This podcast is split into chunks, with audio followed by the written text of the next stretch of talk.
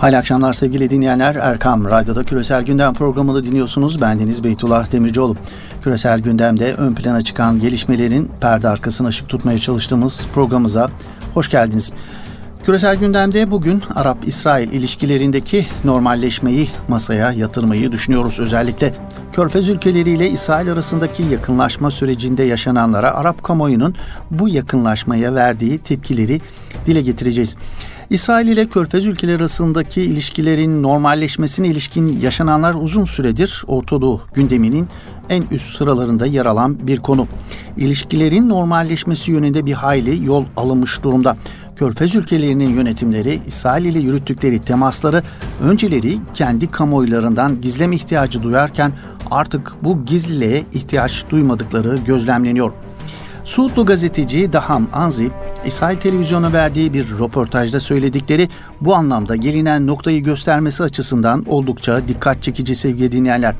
Suudi gazeteci Cemal Kaşıkçı hadisesi sonrası İsrail Başbakanı Netanyahu'nun Muhammed Bin Selman'a sahip çıkan açıklamalarının son derece önemli olduğuna dikkat çektikten sonra İsrail'in kendilerine Türklerden çok daha yakın olduğunu, Suudi Arabistan ve İsrail'in bir mevzide olduğunu ve iki ülkenin İran ve Türkiye'ye karşı birlikte hareket etmesi gerektiğini dillendirebilme özgüvenini gösterebiliyor olması oldukça manidar. Suudlu gazetecinin bu sözlerinin içeride ciddi bir tepkiye neden olmadığı gözüküyor. Çünkü bunun sebebi ise Suud toplumunun İsrail ile ilişkilerin normalleştirme sürecine çok önceden özenle hazırlanmış olmasının büyük payı var.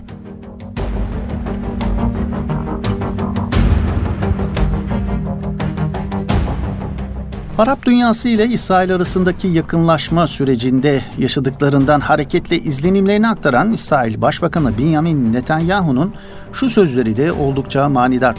Diyor ki Netanyahu, Arap liderler İsrail ile ilişkileri normalleştirmek için yarış halindeler. Netanyahu'nun bu sözlerinden anlaşıldığı gibi İsrail ile ilişkilerini normalleştirmek isteyen sadece Suudi Arabistan değil. Mısır, Birleşik Arap Emirlikleri, Bahreyn, Umman bu anlamda aynı çizgide duran ülkeler olarak gözüküyor. Bu ülkeleri İsrail ile ilişkilerin normalleştirilmesi konusunda aynı çizgiye iten sebep ne peki? Hangi ortak noktada buluşuyorlar? Tüm bu ülke yönetimlerinin özellikle Arap Baharı sonrası yönetime talip olma potansiyeli ortaya çıkan siyasal İslam ve İran karşıtlığı konusunda İsrail ile ortak kaygıları taşıdıkları görülüyor.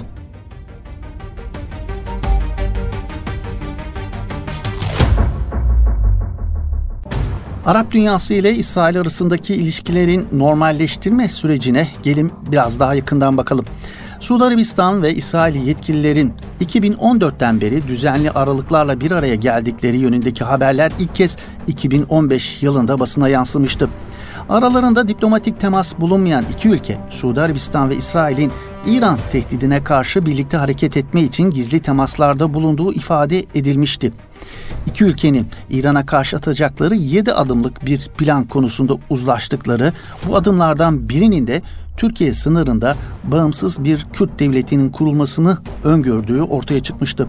ABD'nin başkenti Washington'da bir araya gelen İsrail Dışişleri Direktörü Dor Gold ile Suudi Arabistan'ın hükümet danışmanı eski asker Enver Eşkin'in görüşmesinin ardından iki ülkenin 2014'ten sonra birçok kez gizlice bir araya geldiği de doğrulanmıştı. Evet o tarihlerde başlayan bu görüşmelerden bir hayli mesafe alındığı bugün çok daha net bir biçimde görülüyor. O tarihten itibaren İsrail ile ilişkilerin normalleşmesinin Arapların lehine olacağı yönünde Suudlu gazetecilere, akademisyenlere yaptırılan açıklamalar, sosyal medya kanallarıyla yürütülen algı operasyonlarıyla Suud toplumu bugün gelinen noktaya tedrici olarak hazırlanmıştı.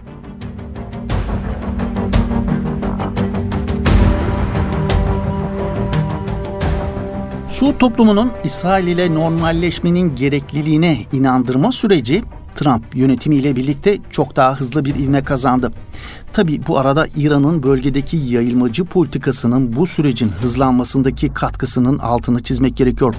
İran'ın Suriye'deki, Yemen'deki iç savaştaki rolü Suudi Arabistan başta olmak üzere Körfez ülkelerini biraz daha Amerika ve İsrail'in kucağına itmeye devam etti.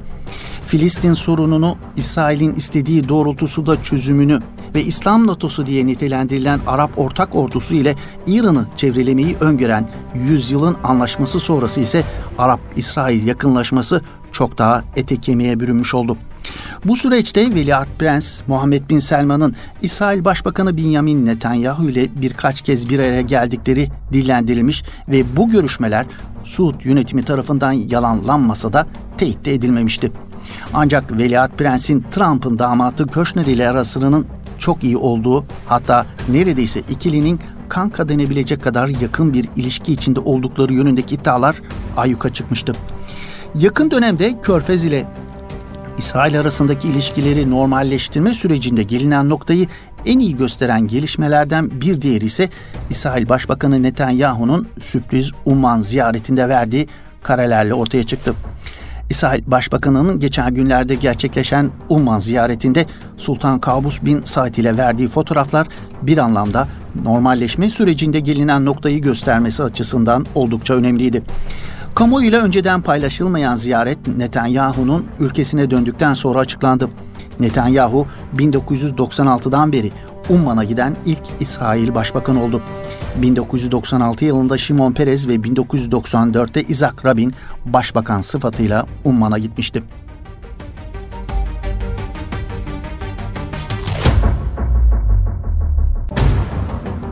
İsrail Başbakanı Netanyahu'nun Umman'a yaptığı ziyaretin ardından İsrail-Körfez ilişkilerindeki normalleşme sürecine ilişkin bir başka görüntü Birleşik Arap Emirlikleri'nin başkenti Abu Dhabi'den geldi.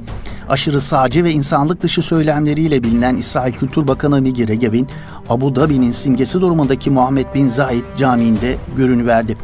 Filistinli çocukların öldürülmesi gerektiği yönündeki acımasız açıklamalarıyla bilinen aşırı sağcı İsrail Kültür Bakanı Miri Regev Birleşik Arap Emirlikleri'ndeki Şeyh Zayed Camii'ni ziyaretinin ardından sosyal medya hesabından yayınladığı bir videoda Birleşik Arap Emirlikleri yönetimi tarafından camiye davet edildiğini açıklayarak çok şanslıyım ve çok mutluyum çünkü ben Şeyh Zayed Camii'ni ziyaret eden ilk İsrail vatandaşıyım ifadelerini kullanmıştı.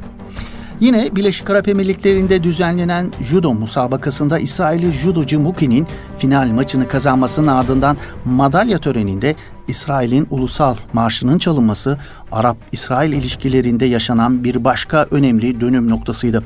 Böylece İsrail'in ulusal marşı diplomatik ilişkilere sahip olmadığı körfez ülkelerinden Birleşik Arap Emirlikleri'nin başkenti Abu Dhabi'de ilk kez çalınmış oldu. Dünyada neler oluyor? Olayların perde arkası ve siyasi analizler bu programda. Küresel gündem. Arap dünyası ile İsrail arasındaki normalleşme sürecinde tüm bu yaşananlar Arap kamuoyunda nasıl karşılanıyor peki? Arap medyasında bu konuya ilişkin neler yazılıp çiziliyor? Dilerseniz birazcık da bu konu etrafında yazılanlara bakalım. İsrail Başbakanı Benjamin Netanyahu'nun Umman'ı, İsrail Kültür ve Spor Bakanı Miri Regev'in Birleşik Arap Emirlikleri'ni ziyaretiyle İsrail jimnastik takımının Katar'daki musabakalara katılması, Arap barış planının öngördüğü normalleşme sürecinin şartlarının çok uzağına düştüğü muhakkak.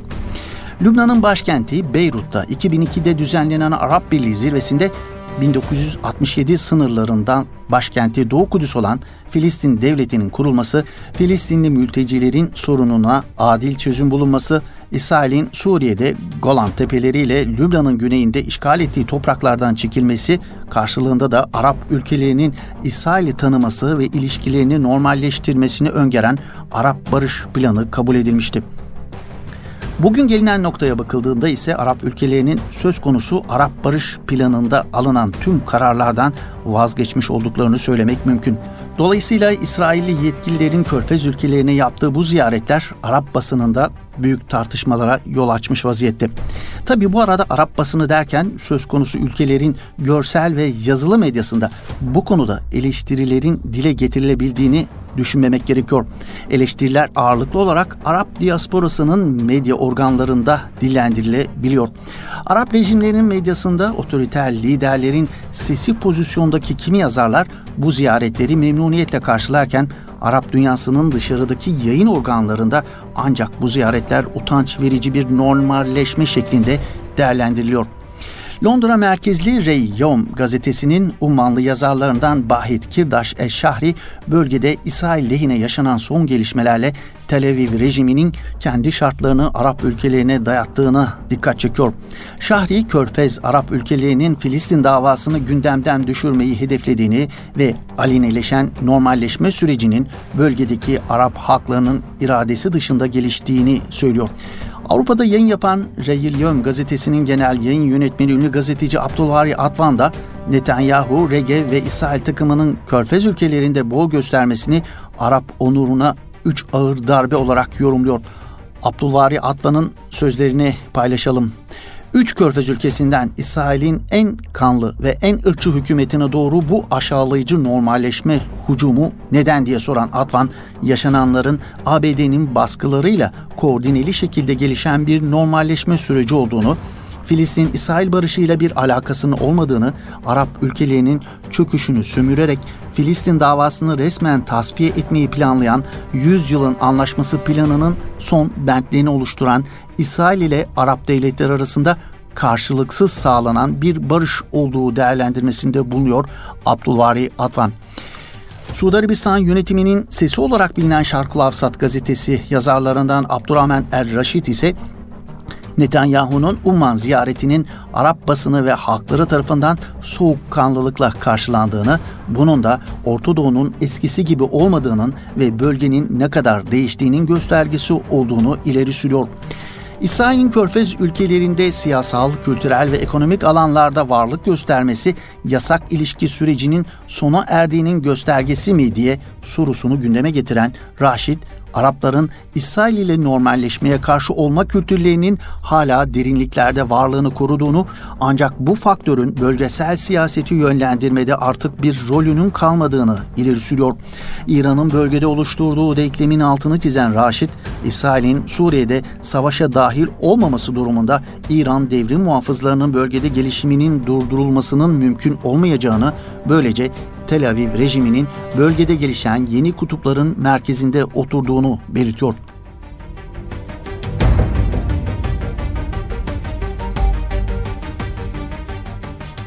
Evet Arap dünyası ile İsrail arasındaki normalleşme sürecine ilişkin Arap basınında çıkan analizleri paylaşmaya devam ediyoruz. Katar merkezli Arap 21 sitesinin yazarlarından Firas Ebu Hilal de hızla gelişen körfez ülkelerinin İsrail ile normalleşme sürecinin hem güldüren hem ağlatan bir ironi olarak kimsenin aklına gelmeyen kara mizahın parçası olduğunu belirtiyor. Söz konusu normalleşme adımlarını Siyonist duyguların mutluluk gözyaşları ile gülüşmelerinin Arap başkentlerindeki patlaması olarak yorumlayan Ebu Hilal, İsrail Kültür ve Spor Bakanı Regev'in İsrail sporcunun Birleşik Arap Emirlikleri'nin başkenti Abu Dhabi'deki Dünya Judo musabakalarında altın madalya kazanması üzerine İsrail'in ulusal marşının okunmasına mutluluk gözyaşlarıyla eşlik etmesini şöyle değerlendiriyor. İsrail'in başkenti Birleşik Kudüs fotoğrafı baskılı elbisesiyle Cannes Film Festivali'ne katılan ve Arap-İsrail dünyasına karşı radikal duruşuyla bilinen İsrail'i Bakan Regev'in mutluluk gözyaşları dökmesi onun hakkıdır. Bizim de bedelsiz normalleşme tahtasında kesilen Araplığımıza ağlamak hakkımızdır diyor Ebu Hilal. Ebu Hilal bu sürecin bir çeşit normalleşme festivaline dönüştüğüne dikkat çekerek bunun Arap haklarının zihninde oluşan Arap-İsrail çatışmasını İsrail-Filistin çatışmasına indirgeyerek Arap dünyasının zihnini bulandırmak ve ABD'nin körfez ülkelerindeki iktidarları koruması meşruiyetini kazanmak gibi iki ana hedefi olabileceğini kaydediyor.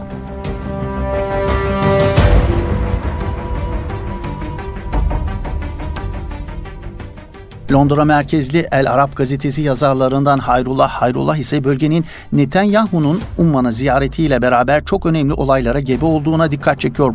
Hayrullah öyle görünüyor ki bölge ülkelerinin her biri bölgesel durum hakkında kapsamlı bir görüş gerektiren belirleyici seçeneklere sahip görüşünü dile getiriyor. Ürdün'deki Es-Sebil gazetesi yazarlarından Hazım Ayat ise İsrail yetkililerin Körfez ülkelerinde boy göstermesini utanç verici bir normalleşme dalgası olarak nitelendiriyor. Ayat, Katar'dan Umman'a, oradan Suudi Arabistan'a ulaşan normalleşme dalgasının aslında bölgede Siyonist rejime bir kurtuluş çemberi oluşturduğunu belirterek tepki gösteriyor. Evet ortaya çıkan bu tablo sevgili dinleyenler İsrail Başbakanı Benjamin Netanyahu'nun Arap ülkelerinin İsrail ilişkilerini normalleştirmek için yarış halinde oldukları açıklamasını doğrulayan nitelikte. Ez cümle yine Netanyahu'nun ifadesiyle söyleyecek olursak Körfez ülkeleriyle İsrail arasındaki ilişkiler hayal ötesi bir duruma gelmiş bulunuyor. Bakalım İsrail açısından gerçekleşen hayal ötesi denebilecek bu durum daha nerelere evrilecek?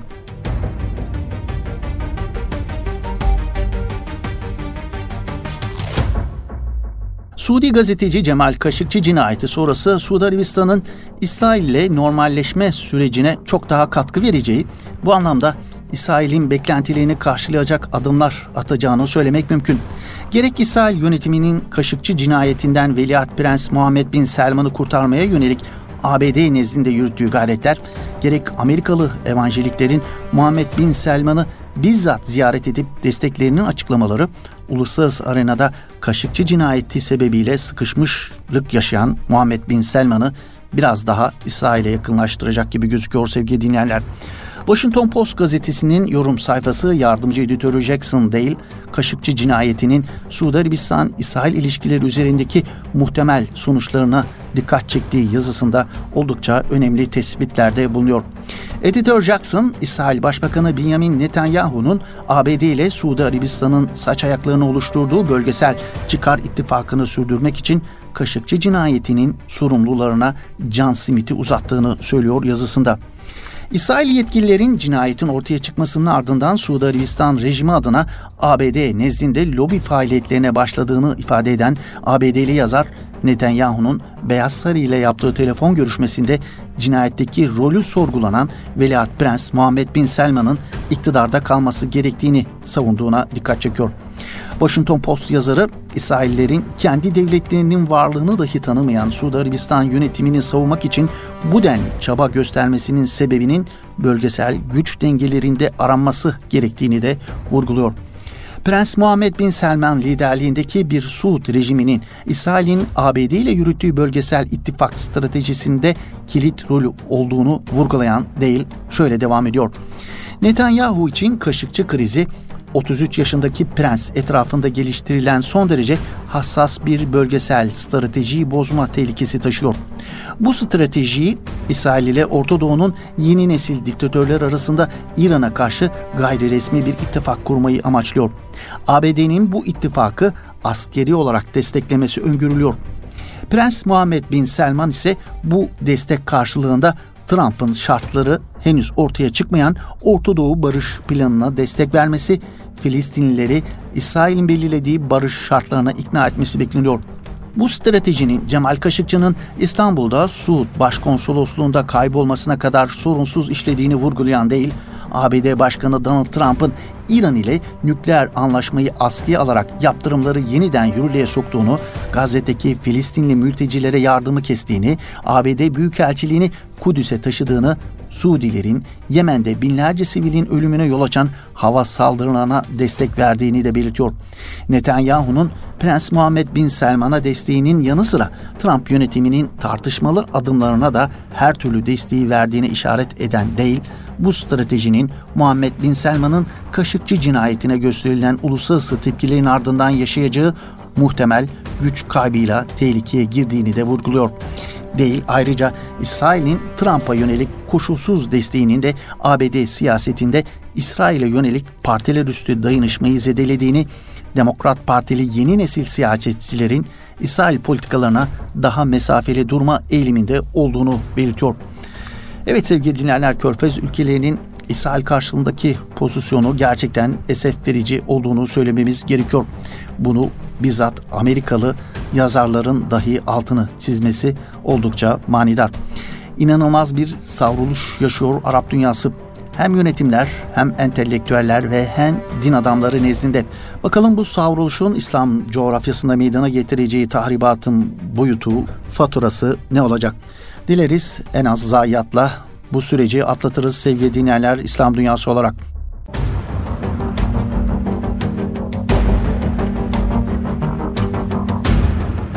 Evet bir küresel gündemin daha böylelikle sonuna gelmiş bulunuyoruz.